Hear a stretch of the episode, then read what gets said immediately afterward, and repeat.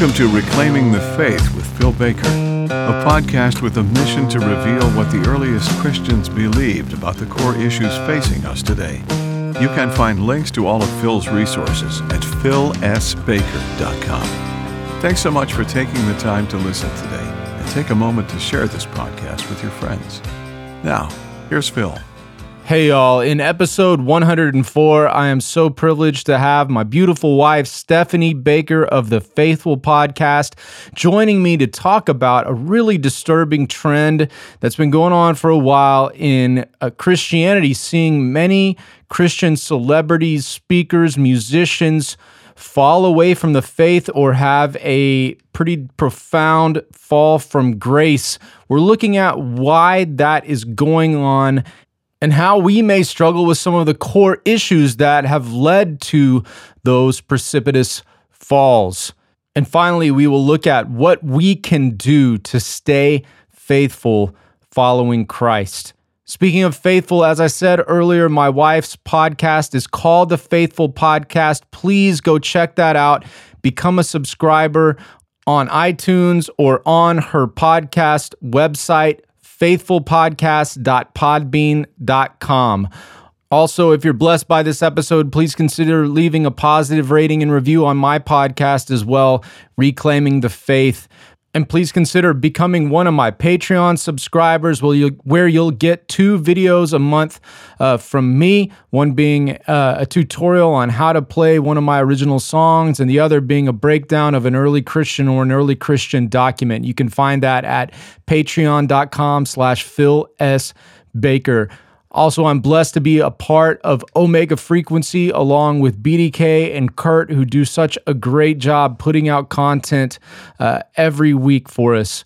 And finally, the early Christian quotes that I use can generally be found on the CD ROM version of the Ante Nicene Fathers, which you can b- purchase for a mere $5 on the Scroll Publishing website, scrollpublishing.com. All right, well, without any further ado, let's get into episode 104.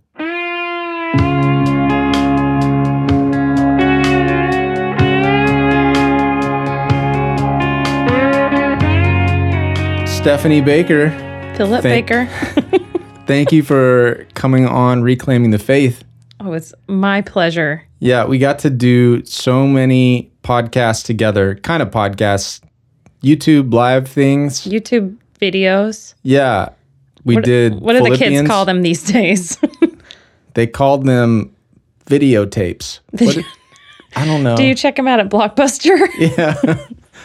um, we got to do Philippians. yeah. and we got to do Jude, Mm-hmm. and we put the Jude uh, two episodes on my podcast recently, and we're probably going to put the Philippians uh, Bible study on there eventually as well. Cool. But today you're joining me to talk about something cool, I'm so excited. and you don't really know very much about what what that is. no, this is how I work best. Yeah.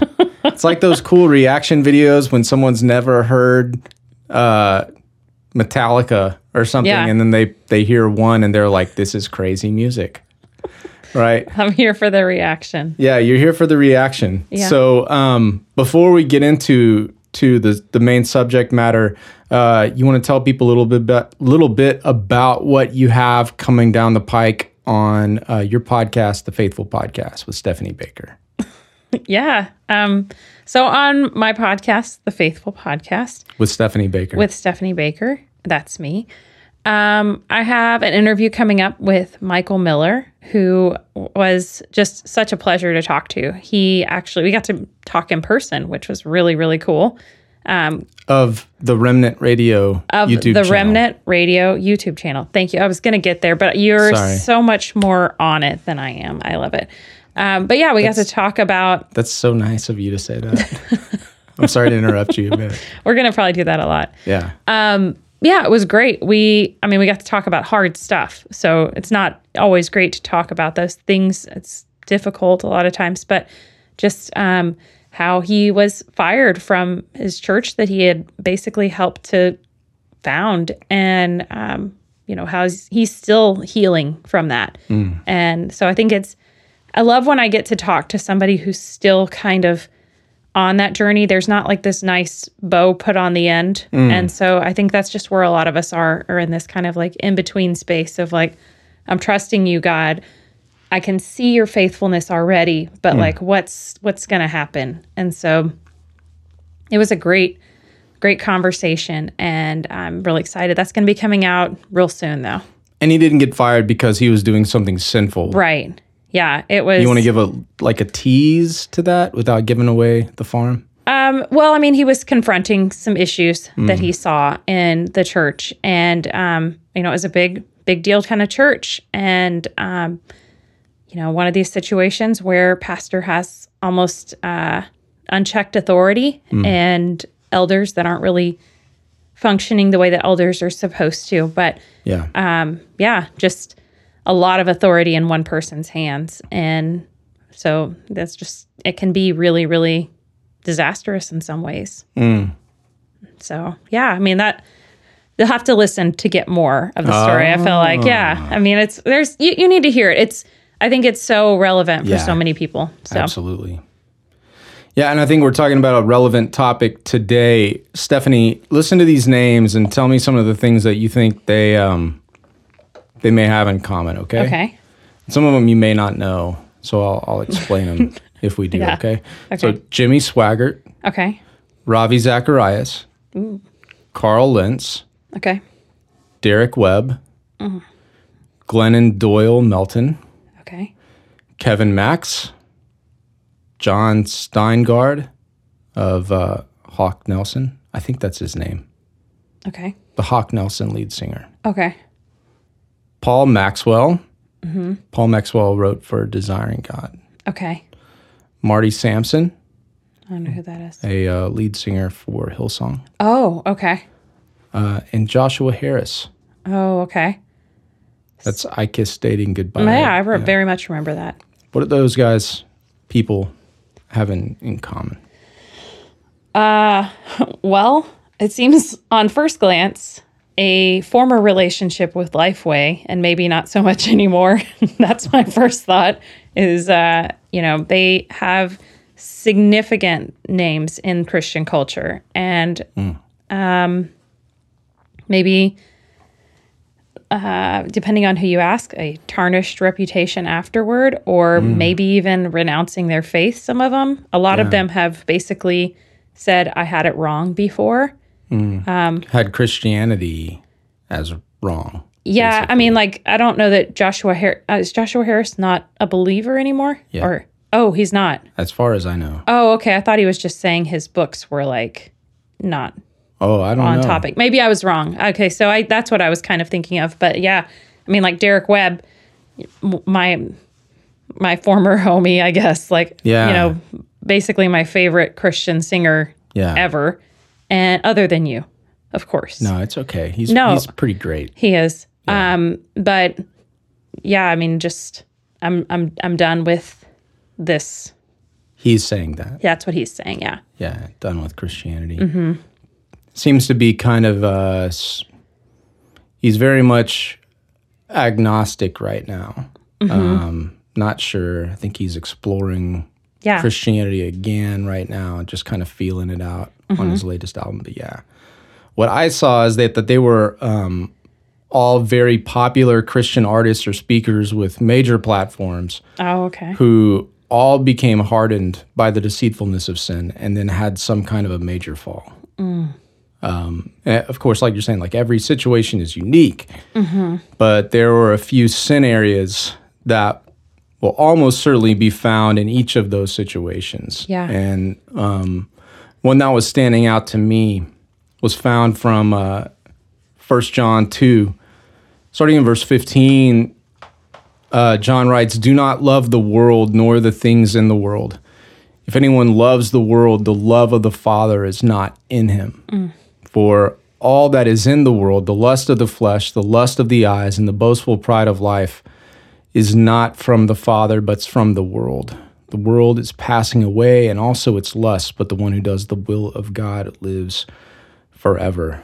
So, like, what I was thinking about, oh, I'm sorry, go ahead. No, just dang. That's still like that hits hard. Yeah, um, two two of our friends uh, that lead a, a, Sunday morning Bible study that we're in, uh, Phil and Linda Patillo. They'll they'll talk about how that passage really hits at a lot that's going on in Genesis three, the uh, mm-hmm. lust of the flesh, Eve looking at the food like an over desire for this forbidden thing, lust of the eyes, seeing that it's um, good for fruit and, and for wisdom, and mm-hmm. um, the uh, boastful pride of life, kind of like they wanted to um, become like God. Yeah. Rid themselves of the need for that, putting themselves in an authority, you know, above God or something like that. Mm-hmm. Um, and so this are like, these are three areas where um, we all fall. Mm-hmm. Um, and it's this, this is the love of the world. This is the pattern of the world. Yeah. And it's, um, particularly for people with platforms, and we both have this. Uh, um, the passage in Isaiah 14 about Satan can often be applied to what what we can struggle with too this pride boastful pride of life yeah. if you remember this about um, lucifer right mm-hmm. how you've fallen from heaven star of the morning son of the dawn lucifer You've been cut down to earth, you who defeated the nations, but you said in your heart, you know, the five I wills. Mm-hmm. I will ascend to heaven. I will raise my throne above the stars of God. I will sit on the mount of assembly in the recesses of the north. I will ascend above the heights of the clouds. I will make myself like the Most High. And God says, Nevertheless, you will be brought down to Sheol, to the recesses of the pit. Just this like wanting to build this platform. Yeah. I think that's it, when we have that kind of of a desire, it, it brings about an additional set of temptations.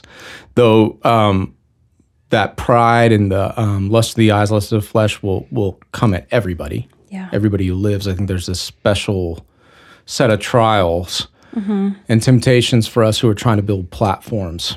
Uh, one more um, that I wanted to put at you before I get your reaction um, something that I, I, I see a lot in our day is kind of like this this verse from uh, Third John, verse nine, where John writes, I, "I wrote something to the church, but Diotrephes, who loves to be first among them, does not accept what we say." And he goes on to talk more about this guy Diotrephes, hmm. but just this desire, loving to be first, hmm. wanting to be in a position of prominence. Yeah to kind of riff off that a little bit, wanting this wanting to be special, to be set apart, to be unique, to be a unicorn, you know.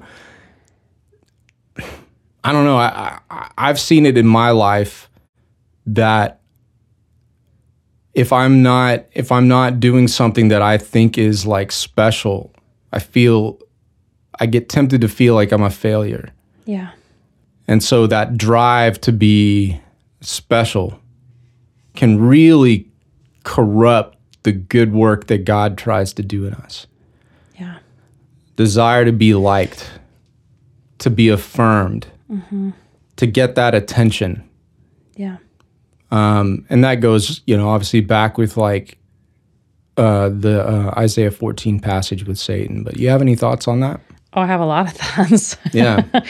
um, you know, you and I are both teachers, and I think we live in a time where our students, and I mean, I'm, I'm going to use them as an example first, and then I'm going to definitely share my own struggle with this. But like, I have students that really believe that someday they're going to become an influencer. And that's our term that they use for just a celebrity who, you know, they're TikTok famous or they are Instagram famous and they literally are famous for just making content and putting it out there. A prank video or something. Yeah, I mean, it could be something that's stupid, or, or literally, I mean, it could be something decent.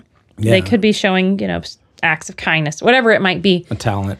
Or, but more often, it's like, look at me, look how great I am. I mean, there's kids that I know of that have attained a certain amount of celebrity status just by being really attractive, mm. and so that's like a thing now. You know, like you can be Instagram famous or you can be TikTok famous and you can make I mean, I I hear you can make substantial money just doing that. And you just make videos. And that I mean, that sounds all right. Like do 20 minutes worth of work and you're really rich.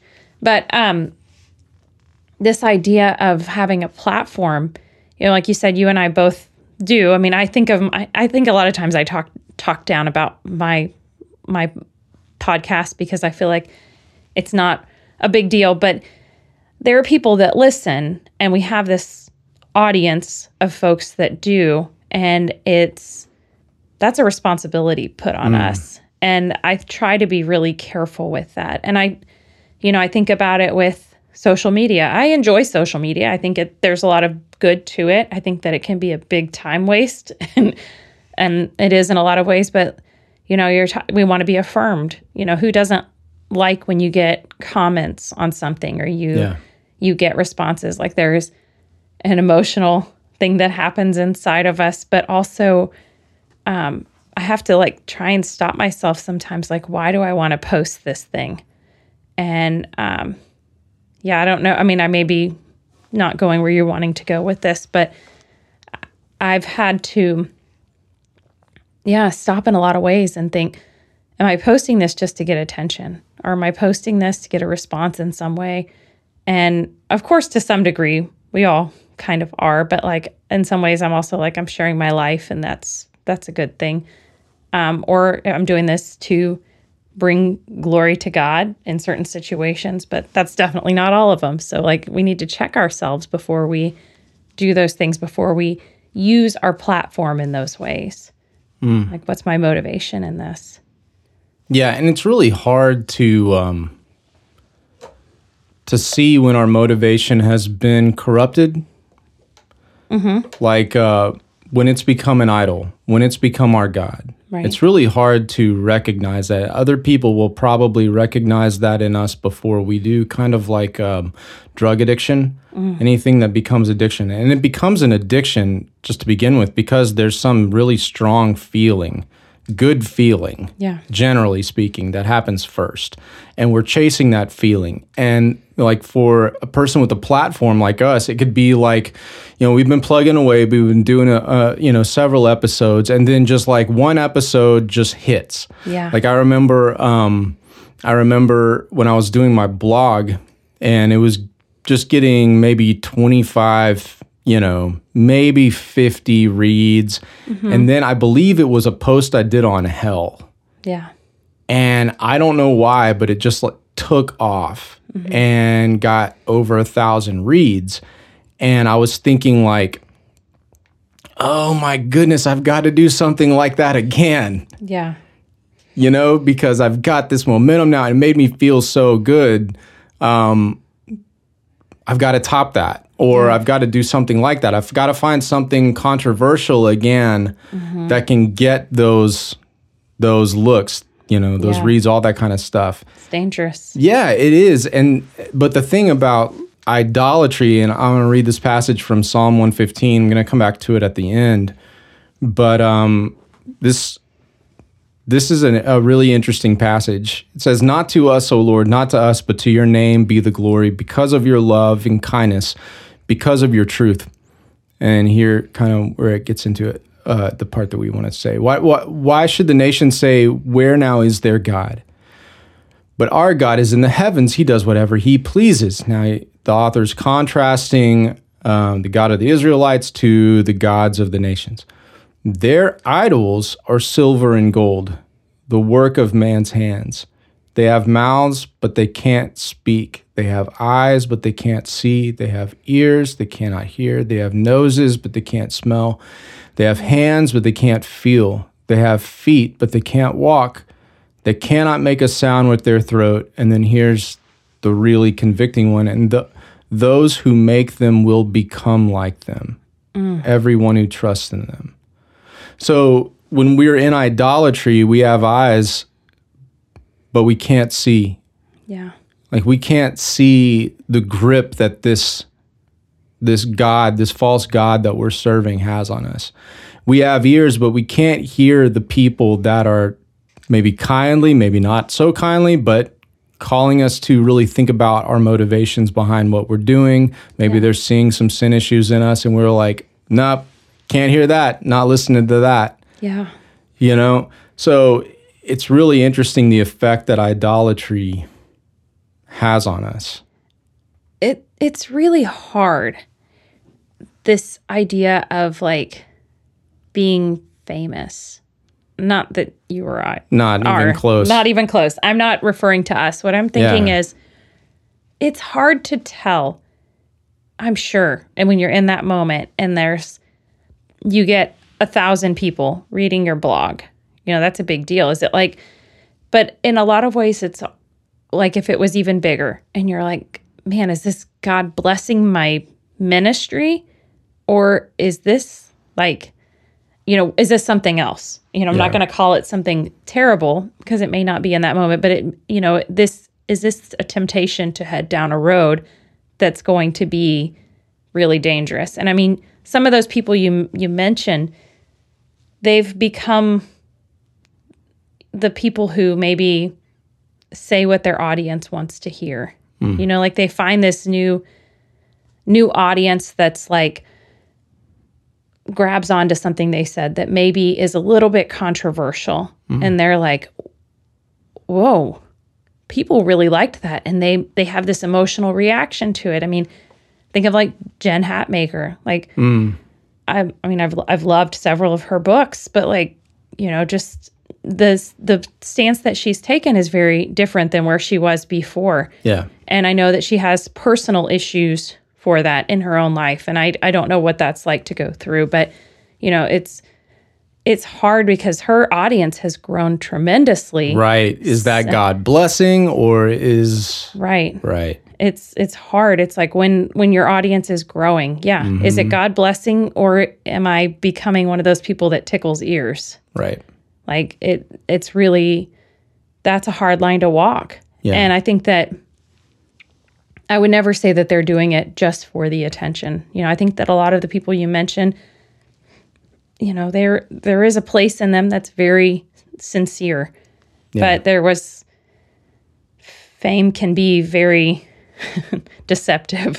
Yeah, and and um I think a lot of the people listening to this right now would be like, yeah, those preachers that tickle the ears, those are the bad guys. yeah. Which I think amen to that, you know. But then there's the other side that also garners a whole lot of attention and it's the like really hateful version of mm-hmm. Christianity Oh, yeah. where the you know the truther crowd that's like i'm just going to speak the truth without apology. Right. And sometimes that's you know called for mm-hmm. You know? Um, but it also gets a lot of attention. It it gets a lot of likes. And you know we're we're called in ephesians and i'm you know absolutely guilty of this but you know rid yourself of all anger you know? Um, of course it also says be angry but don't sin right?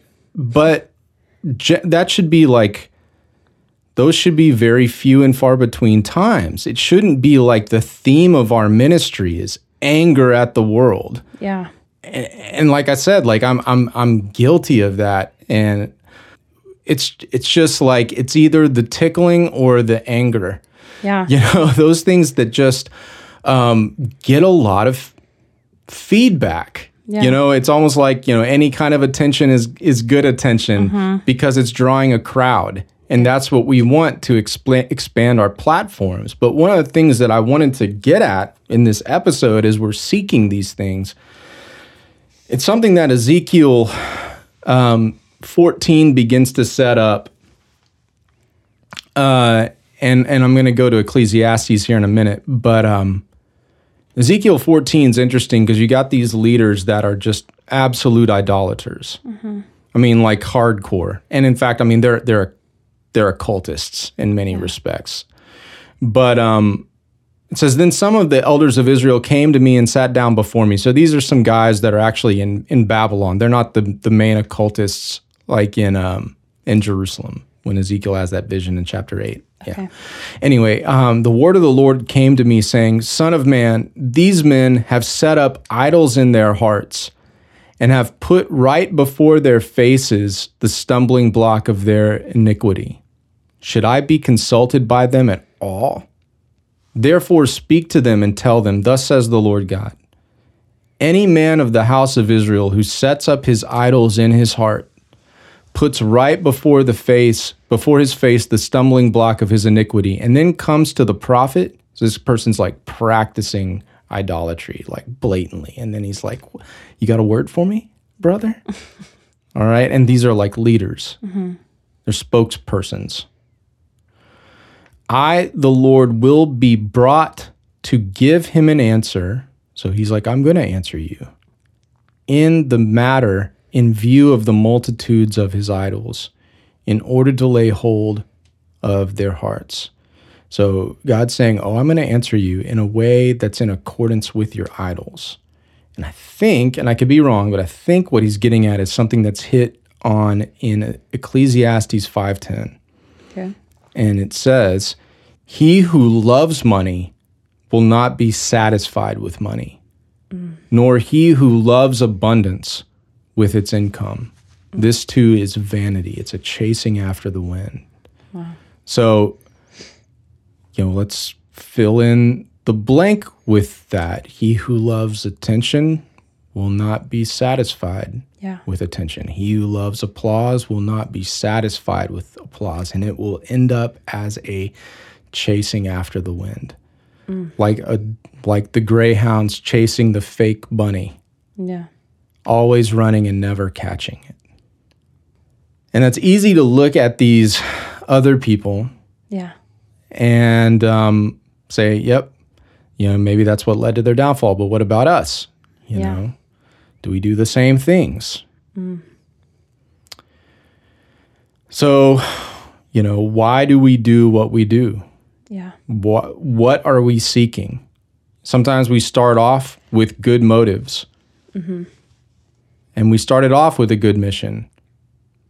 But is the Lord trying to get our attention in a manner in line or in line with our idols? Sometimes, are we feeling that emptiness doing these kind of things? working hard and never actually being satisfied. Yeah. Um, you know, if we're honest, at least to a decent degree, we want attention. We want a crowd. We look at our statistics, our analytics, we look at our data, we look at what gets the hits, what gets shared, what gets liked, and then we tailor our content to either create or maintain the momentum. But again, he who loves attention will not be satisfied with attention. He who loves statistics will not be satisfied with the statistics. He who loves likes and shares will not be satisfied with the likes and shares. You got any thoughts on that? Uh, Yeah. I mean, I, I- it's it's just it's really convicting in a lot of ways and it makes me really examine my heart in a lot of what I do. And you know, you asked why do we do this and you know, I feel like I feel pretty confident in why uh, you know, my podcast is the way that it is. I mean, I felt very strongly that this is something that God wanted me to do Um, and but yet at the same time i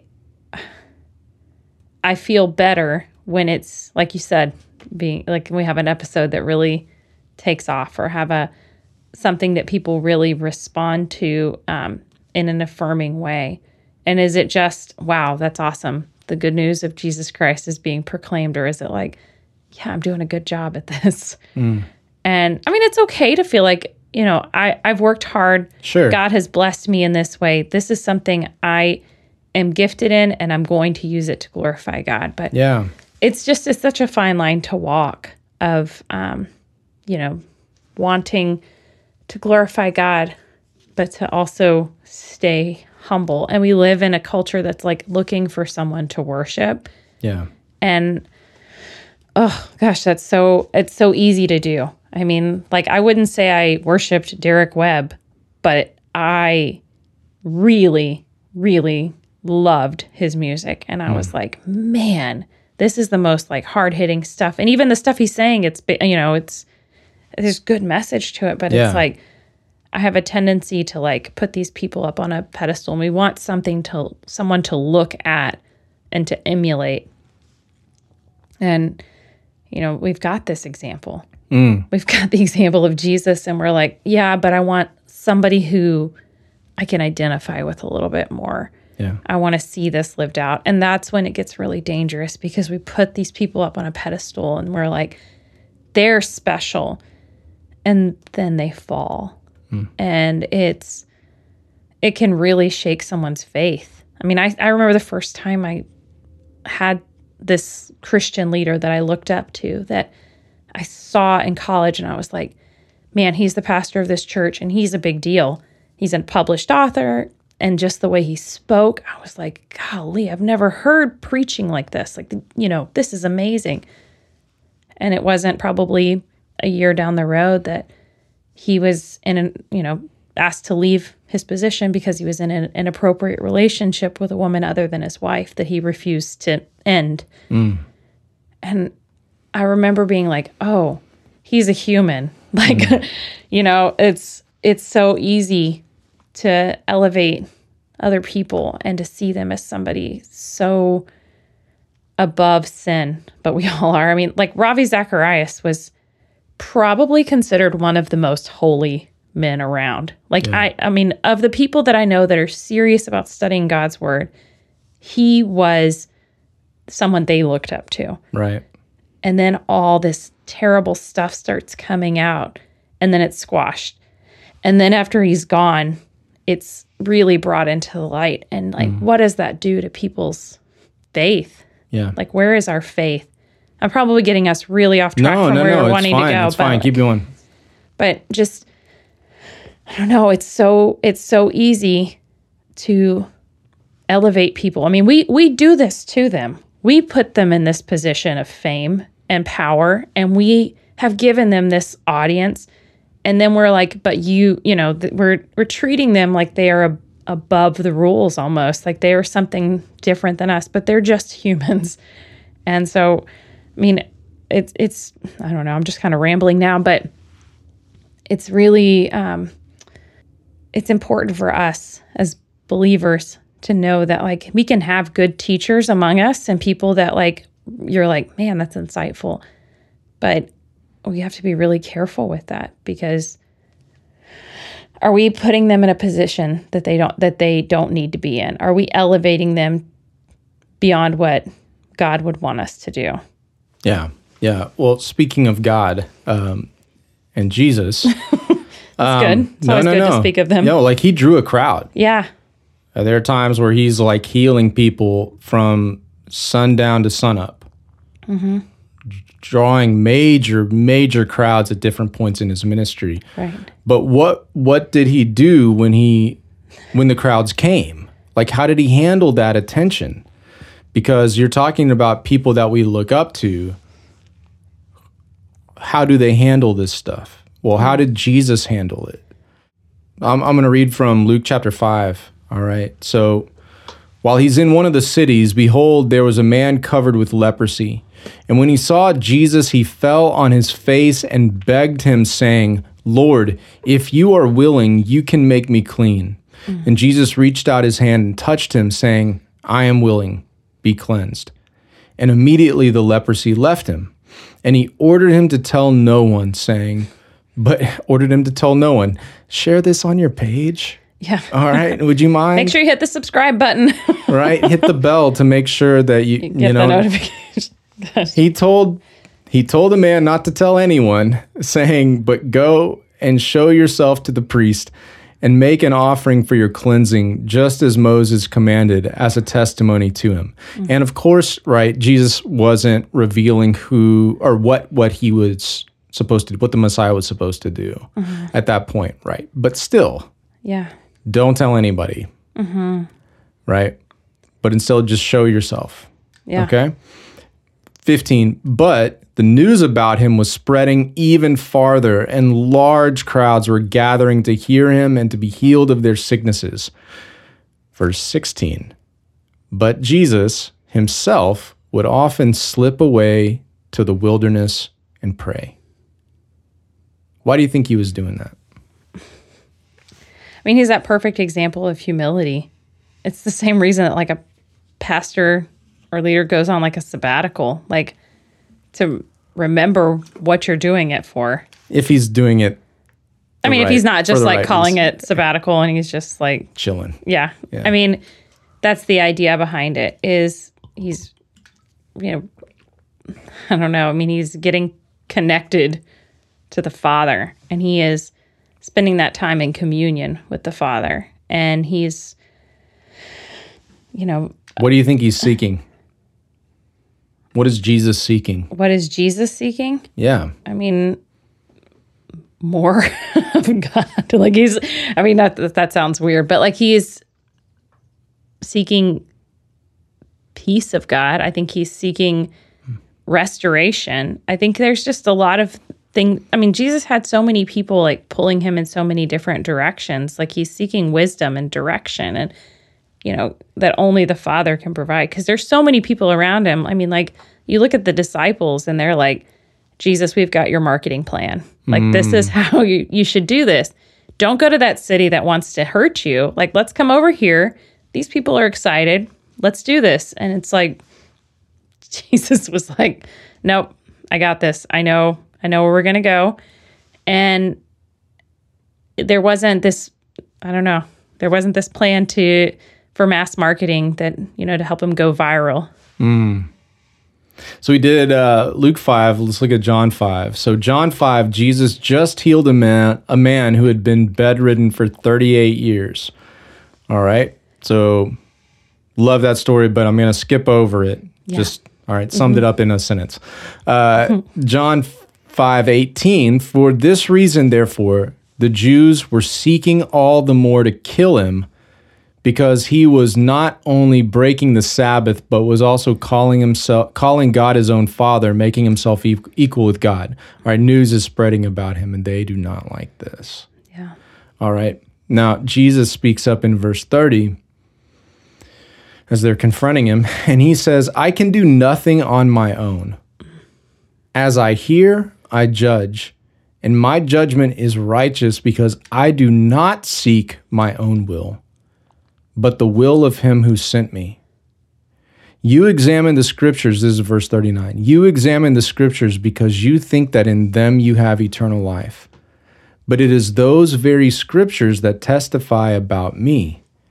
Yet you are unwilling to come to me so that you may have life. I do not receive glory from people, but I know you, that you do not have the love of God in yourselves.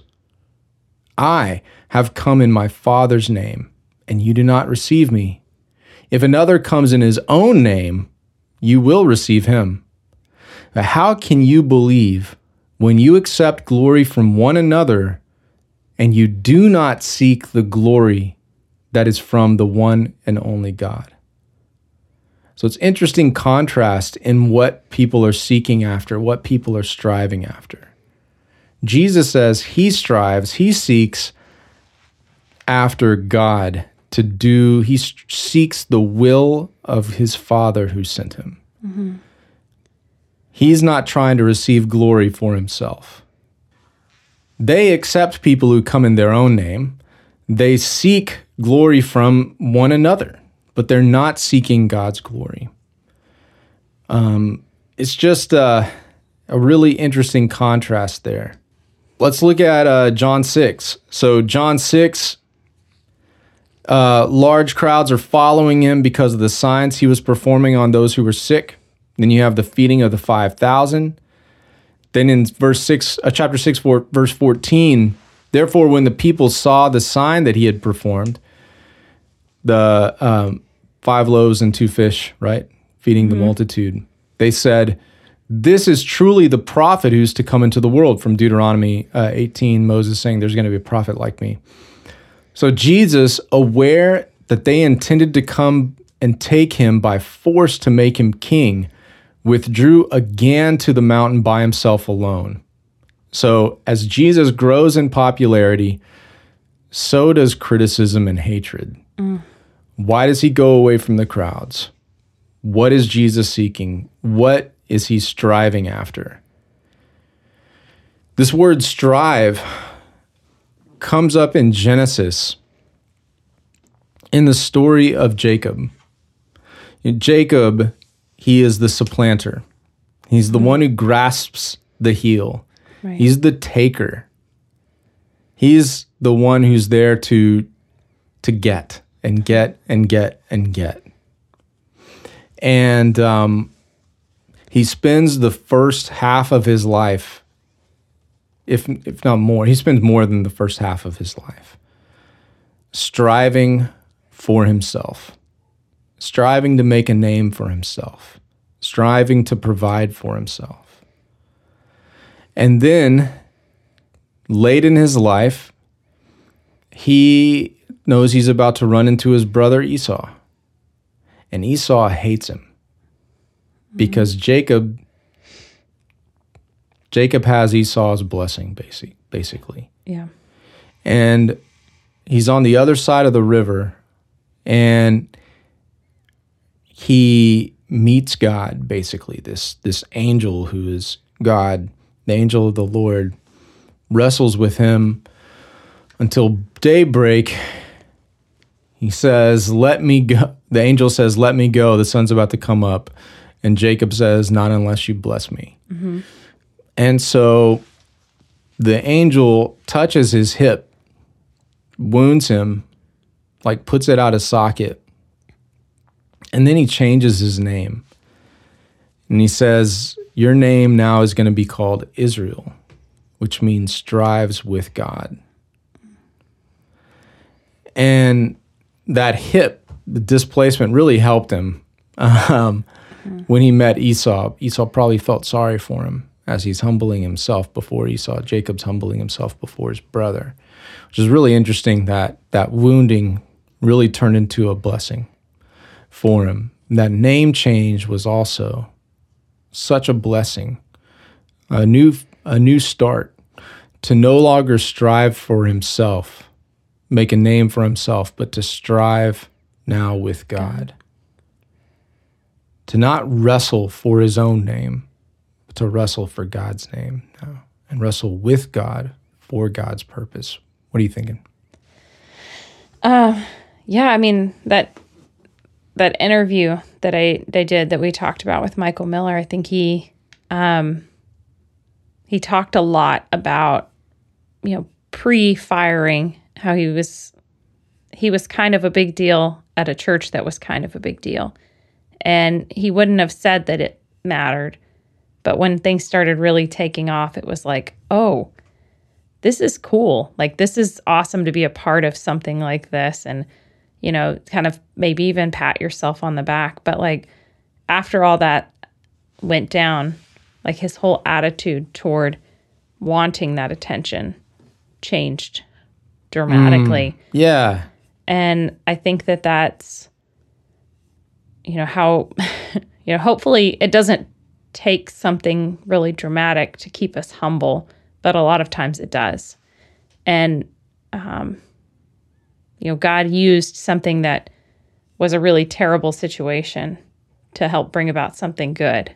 But I think that story with with Jacob is is pretty interesting. It's a weird story. It's a real weird story. Yeah. you know um, but i think that it's it's powerful to think how god brings about humility sometimes. Mm. And you know it's so important. Like you look at jesus and he was this perfect example of living with the power of the you know of god working through you but also being super humble.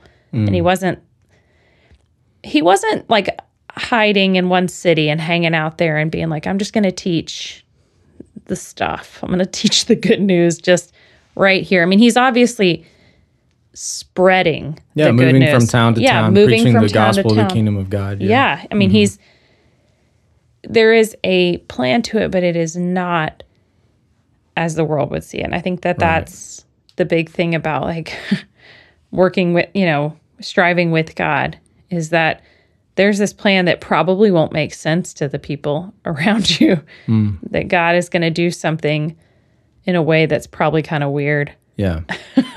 I mean, it's it's going to not necessarily follow a strategic step by step for how to grow your platform kind of thing. Yeah. I don't know. Yeah. No, that's good. If you're striving the way Jesus calls us to strive, it's probably going to look weird. It's pro- it's going to be really difficult. It's not going to be uh, according to the pattern of the world. People are not going to understand it. Um, You're probably going to suffer. Yep. Yeah, that's right. Yeah. That's right. But like if we're striving if we're striving for the world, we may gain a lot of popularity, but we won't be satisfied with it and it may really corrupt us and bring a terrible terrible fall. Pride comes before the fall, humility comes before honor, that kind of thing. Yeah. Oh gosh, that was a hiccup. A hiccup. Yeah, a hiccup and a burp all together. TM guys, hiccup. You think you made that up? No, I, I don't. I just want to TM it before no one else or, Or anyone else else does. Yeah. Uh, so go ahead. What are you gonna say? Yeah, I don't know. I, I was thinking something before you got distracted with the hiccup. Sorry. What were we talking about last? I don't know. Okay. So maybe you should go ahead and I'll remember it later. Yeah. Sorry. um, no, you're good. Um, so I just wanted to read like Luke 13 and then a second Clement passage and get your reaction on this, okay? All right. So here's a Luke 13. Jesus is talking about striving. Ooh. Here's Luke 13. Jesus is talking about striving. You know, Jesus, the, the real Israel of God, the real one who strives with God, um, has something to say. So he's passing through from one city and village to another, teaching and proceeding on his way to Jerusalem. And someone said to him, Lord, are there just a few who are going to be saved? That's a pretty good question, right? Yeah. It's a question that everybody wants to know. How many people are going to be with you? You know, um, just a little or a lot. Um, are we going to be universalists? Like Kevin Max now, you know, he worships the universal Christ. What does that mean? That means he's a universalist. Okay. Uh, and it's very new age kind of thing as well, but it's basically everybody. Uh, like Rob Bell went on that direction where he's, you know, asking the question about like, is everybody going to be redeemed in the end? Like, you know, Colossians one talks about like all things being reconciled to God, right? Well, does that does that does that mean all all things? Like, is even the devil going to be reconciled to God?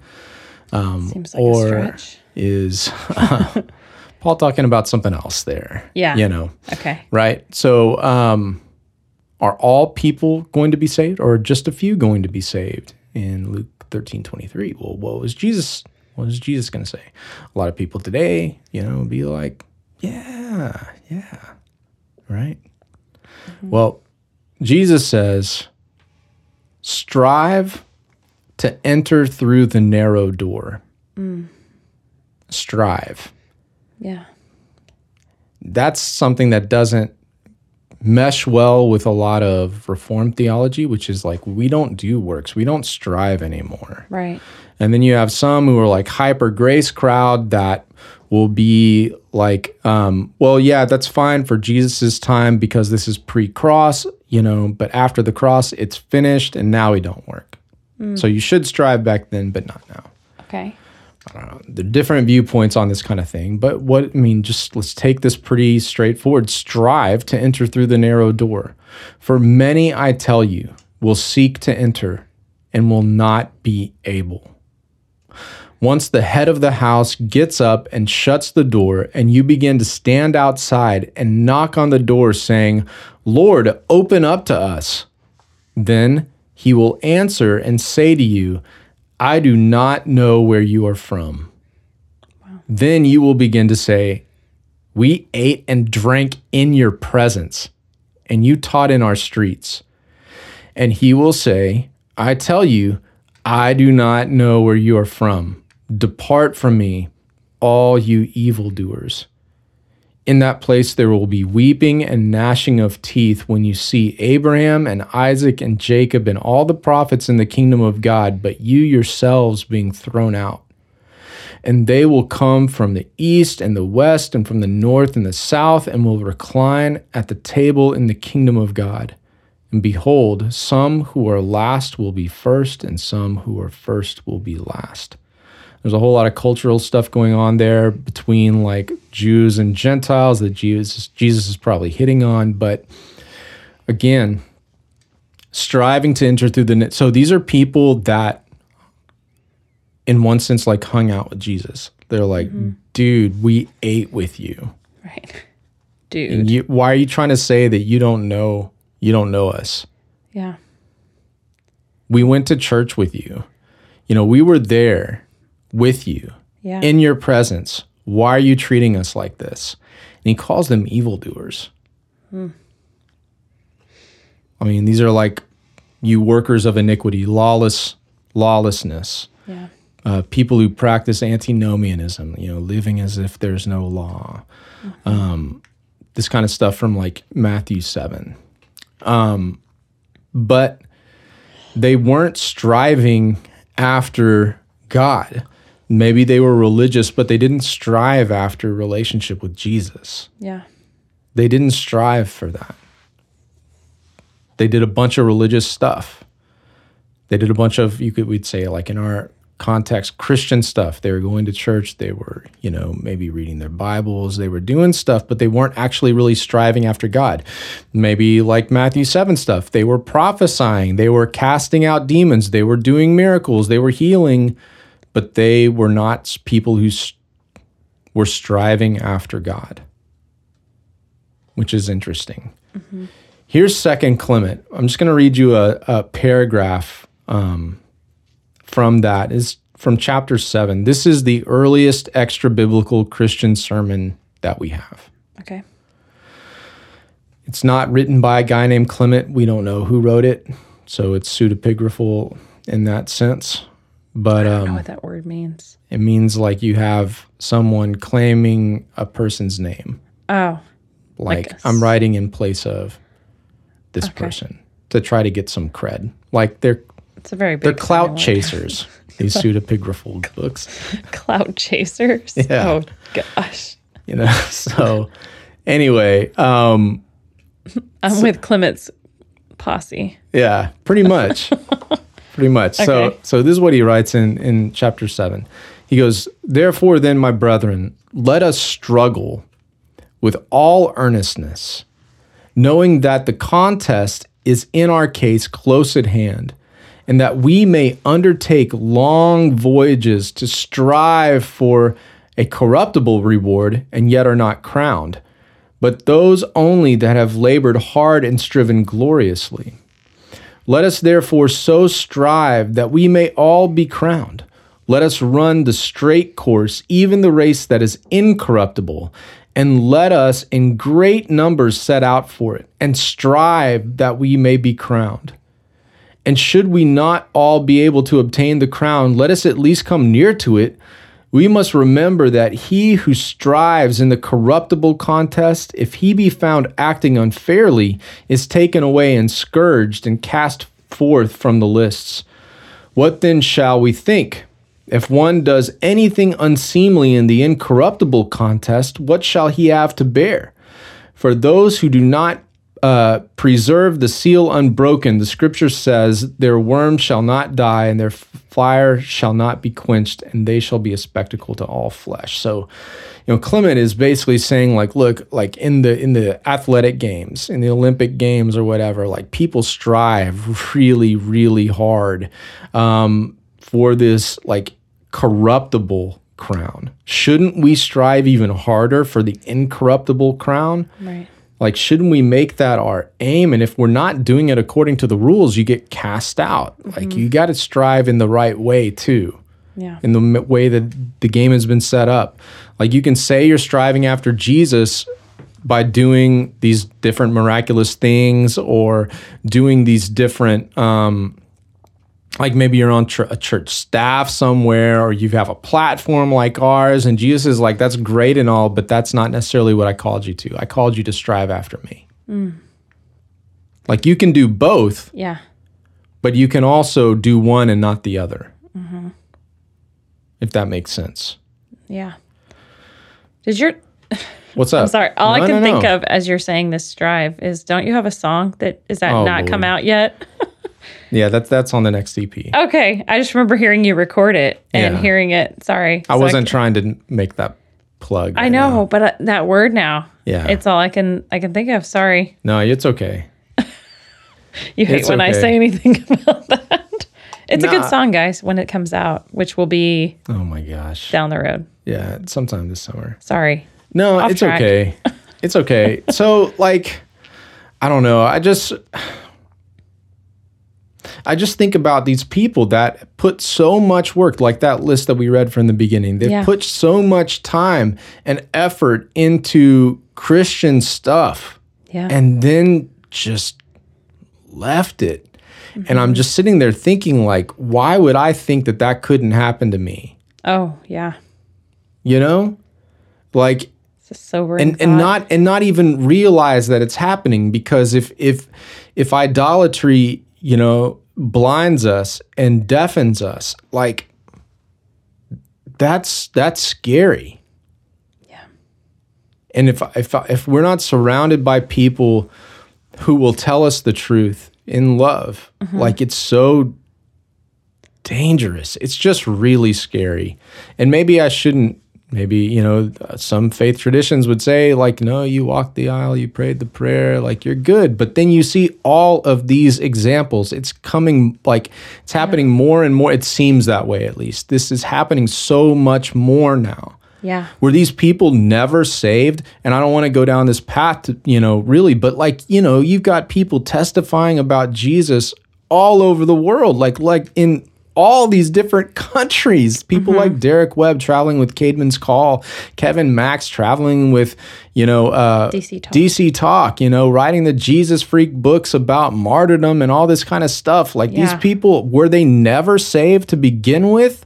You know, were they or were they were they tares, plantings of Satan, you know, specifically to deceive the church, you know, mm. or did they even know that they were a planting of Satan? You know, like my mind goes down all of these these these roads Mostly because because you're like, could that be me? Right? yeah, I mean, like, of it's not like to point at them, but like, of course. God, help me to not. Yeah. Yeah.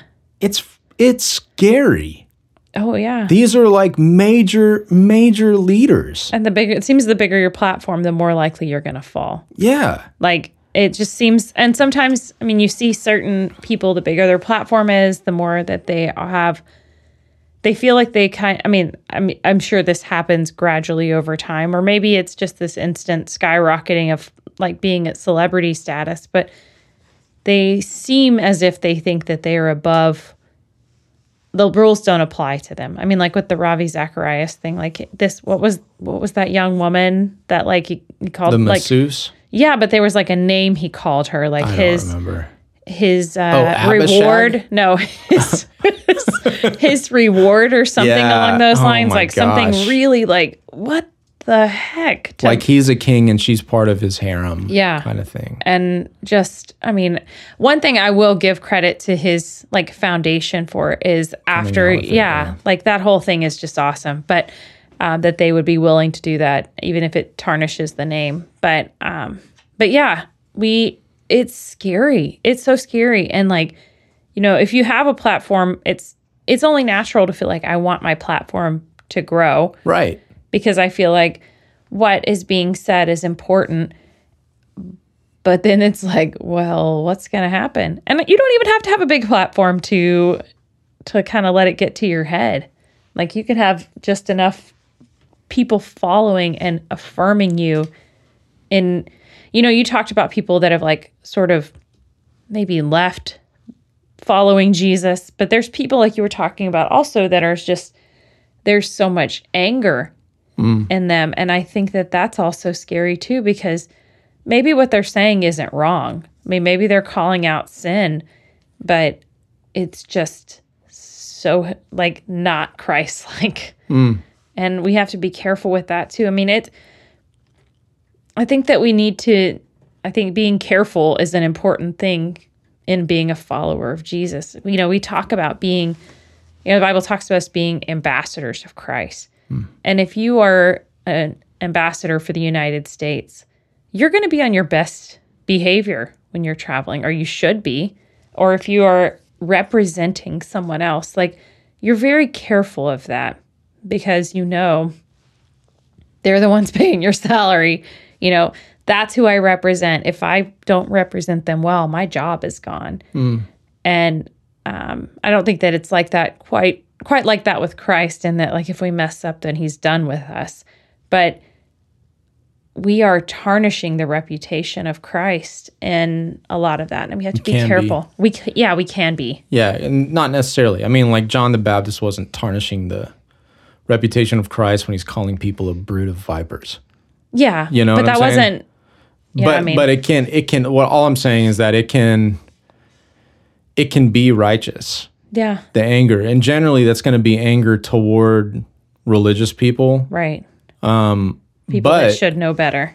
But that shouldn't be that shouldn't be the thing that's driving it. It should be a love for God, Mm-hmm. not a love of attention, Right. not wanting to get more likes. Man. Mm-hmm. Because we know that this will this is what's going to bring people in. You know? Mhm. Totally.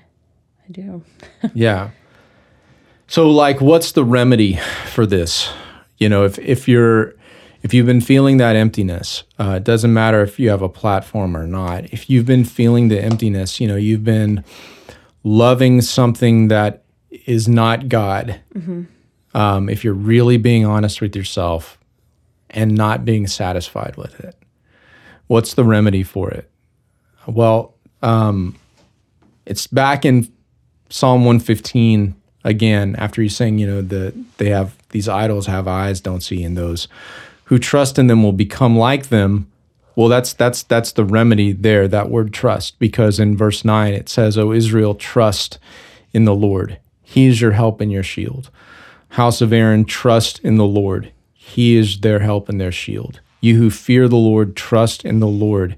He is their help and their shield." I mean, he's saying it 3 times. Those those um and not, not a couplet. I don't even know what to call it.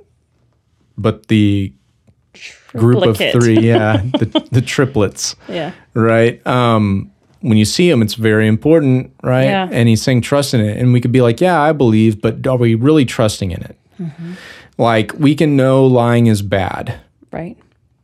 but do we believe that lying helps us in a certain situation? We can know being like really angry is bad, but do we believe it's going to help us in a situation? You know, like I, I feel that. I feel that. Um, and it's what am I really trusting in? Do I really trust in the Lord and the Lord's way? And if I do, I probably need to spend a lot more time striving after Him, really abiding after Him, so that I can bear His fruit. Um, you know, like my name is my name Philip. Um, it, it, it does mean lover of horses, which is unfortunate. but um, like it also has this idea of gentleness Yeah. with it. And like I don't really see that very often in the fruit of the spirit. Like I, I don't. Like um You don't see that in yourself, you mean? yeah, yeah, In, in in me. And it's like, dang it, man. That's really hard. It's really challenging. And if I'm not seeing that, does that I mean that means I'm not striving like I should after after Jesus. And um yeah, you know, you know someone by their fruit Yeah. and not not by not by how many people have listened to this podcast. Right. You don't know someone by how many shares they get on a post. You don't know someone by um, how many people like, you know, something that we do. You know us by our fruit. And our fruit is not the things that we have done for the Lord. The fruit is the character yeah. and the can- motivation behind why we do what we do. And that's you can't you can't it's hard to see that. Yeah. And it's easy to trick people. Yeah, you can like fake fruit is what I was going to say. Yeah. Like especially in our culture of like social media, like how many people do something good and they're like I'm going to post this online. And you know, it's uh, I mean I, I don't think that's always wrong to do, but I think that you can you can pretend. And we we always put like our best foot forward on social media. yeah, or on the stage or on the stage, or yeah. behind the mic. wherever it might be, you you put your best foot forward and people think that they know you, but what they know is the image you want to project. Yeah. And that's it's, hard not- to not not you know, not do that. Yeah. Yeah. And I think one of the reasons that we do this kind of stuff really is because we're worried. Yeah. Are you going to love me? Yeah.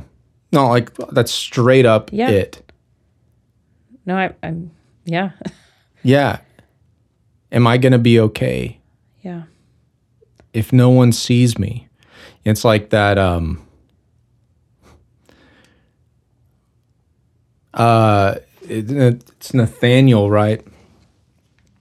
Nathaniel where Jesus says to him like I saw you while you were still under the fig tree. And um Hagar, right? She's out there with uh, Ishmael. She thinks she's all alone. And God's like, I see you. I see you. And that's, but we think people aren't paying attention to us.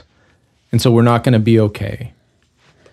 And so I just, yeah, go ahead. Oh, I was just gonna say like it. Um, oh my gosh, I'm drawing a blank. What's the verse um, that talks about man looks at the outward appearance, but God looks at the heart? That's in Yeah, it's in First Samuel. First Samuel. Yeah. So, yeah, that's what we're projecting. It's our outward appearance, and God's looking at our heart, saying like, "Am I in there? Am I, am I your focus?" And you know, maybe yes, maybe no. You know, it's it's really convicting, and um, yeah, I mean, I keep coming back to this like idea of like, I don't know, kind of almost like I don't know. I don't want people to feel like I think that, you know, we're going to, if we're not careful walking this balance beam, we're going to just fall off and God's going to be done with us. It's not that at all. I mean, Right. it's this responsibility. And, um, and I mean, anybody that's a, a parent in a lot of ways, you feel like, am I doing this wrong? Mm. And there's just, it's like, God, you've entrusted me with this responsibility and I want to do it well.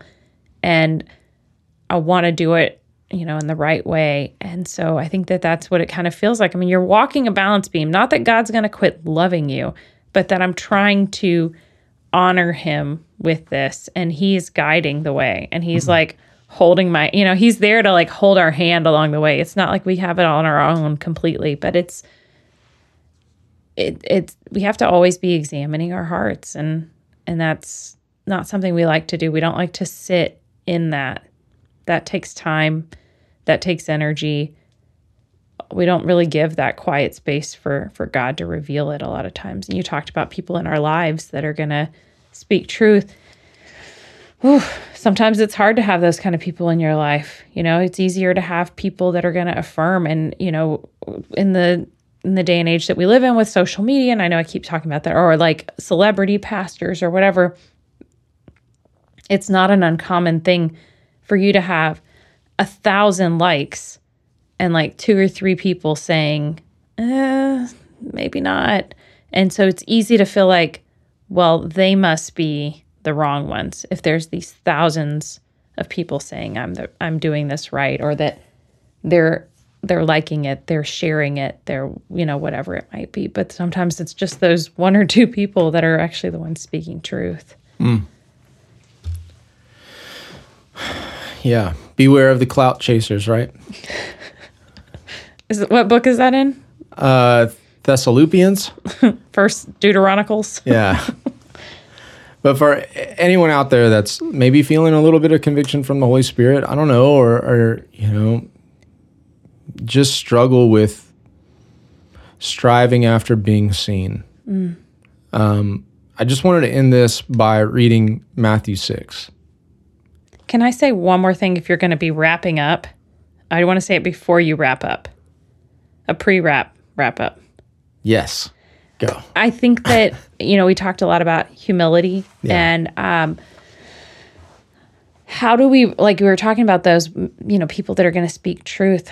How do we respond to those people in our life? And I think that that says so much about our character. Am I humble enough to not just pretend that I'm listening, but to actually hear them and to really examine my heart? And you know, I've met some pretty incredible people in my life and the ones that impressed me the most well other than you phil you know but like you know the people that you can say you can be honest with them and you can tell them hey this is something i see or you know maybe i i, I disagree with this thing and they're going to really take the time to think about it and mm. to really question you know is this right? Is this you know not that i'm the one bringing the truth ever in every situation. But you know what i mean? Those people that you see when they come across something they're humble enough to like examine it to take mm. the time to like ask god to reveal truth in that. And so that's that kind of humility is it goes a long way. Yeah. so now you may wrap Thank you. yeah. That was a very good point. I'm glad you did that. So just want to read Matthew 6 and I pray that you'll just kind of let this sink in, these words from Jesus, um, if you're someone who strives after being seen. Beware of practicing your righteousness before men in order to be noticed by them.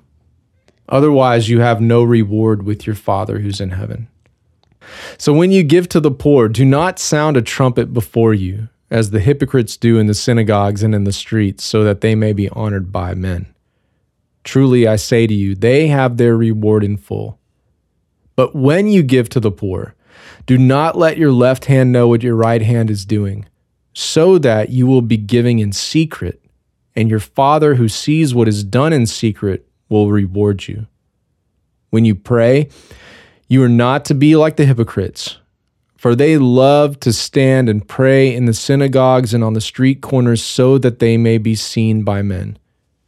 Truly, I tell you, they have their reward in full. But when you pray, go into your inner room, close your door, and pray to your Father who is in secret. And your Father who sees what is done in secret will reward you. And when you're praying, do not use meaningless repetitions as the Gentiles do, for they suppose that they will be heard for their many words. So do not be like them, for your Father knows what you need before you ask Him. Pray then in this way Our Father who is in heaven, hallowed be your name. Your kingdom come, your will be done, on earth as it is in heaven. Give us this day our daily bread, and forgive us our trespasses as we have forgiven our those who trespass against us. And do not lead us into temptation, but deliver us from evil. For yours is the kingdom and the power and the glory forever. Amen. For if you forgive others their transgressions, your heavenly Father will also forgive you. But if you do not forgive others, then your heavenly Father will not forgive your transgressions. When you fast, do not put on a gloomy face as the hypocrites do, for they neglect their appearance so that they will be noticed by men when they are fasting. Truly, I say to you, they have their reward in full. But when you fast, anoint your head and wash your face, so that your fasting will not be noticed by men but by your Father who is in secret. And your Father who sees what is done in secret will reward you. Do not store up for yourselves treasures on earth where moth and rust destroy, and where thieves break in and steal. But store up for yourselves treasures in heaven, where neither moth nor rust destroys, and where thieves do not break in or steal. For where your treasure is, there your heart will be also. The eye is the lamp of the body. So then, if your eye is clear, your whole body will be full of light. But if your eye is bad, your whole body will be full of darkness. If then the light that is in you is darkness, how great is the darkness? No one can serve two masters, for he will either hate the one and love the other, or he will be devoted to one and despise the other. You cannot serve both God and wealth. For this reason, I say to you, do not be worried about your life as to what you will eat or what you will drink, nor for your body as to what you will put on. Is not life more than food and the body more than clothing? Look at the birds of the air, that they do not sow, nor reap, nor gather into barns, and yet your heavenly Father feeds them. Are you not worth much more than they? And who of you, by being worried, can add a single hour to his life? And why are you worried about clothing? Observe how the lilies of the field grow. They do not toil, nor do they spin. Yet I say to you that not even Solomon in all of his glory clothed himself like one of these. But if God so clothes the grass of the field, which is alive today and tomorrow is thrown into the furnace, will he not much more clothe you, you of little faith? Do not worry then, saying, What will we eat? Or what will we drink? Or what will we wear for clothing? For the Gentiles eagerly seek all these things for your heavenly Father knows that you need all these things. But seek first his kingdom and his righteousness, all these things will be added to you. There's nothing like your first love. You were the one that knew me true then something made me run. It's hard to believe in love gives purely. I've been so wrong. I know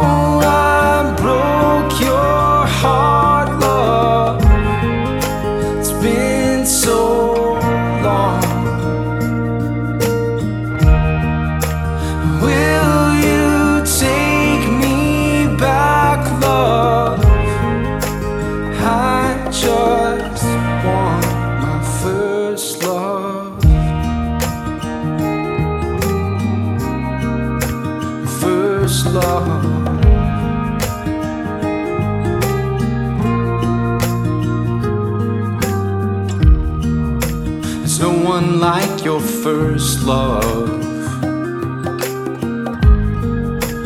You were the one that made my heart sing. And I didn't care who listened.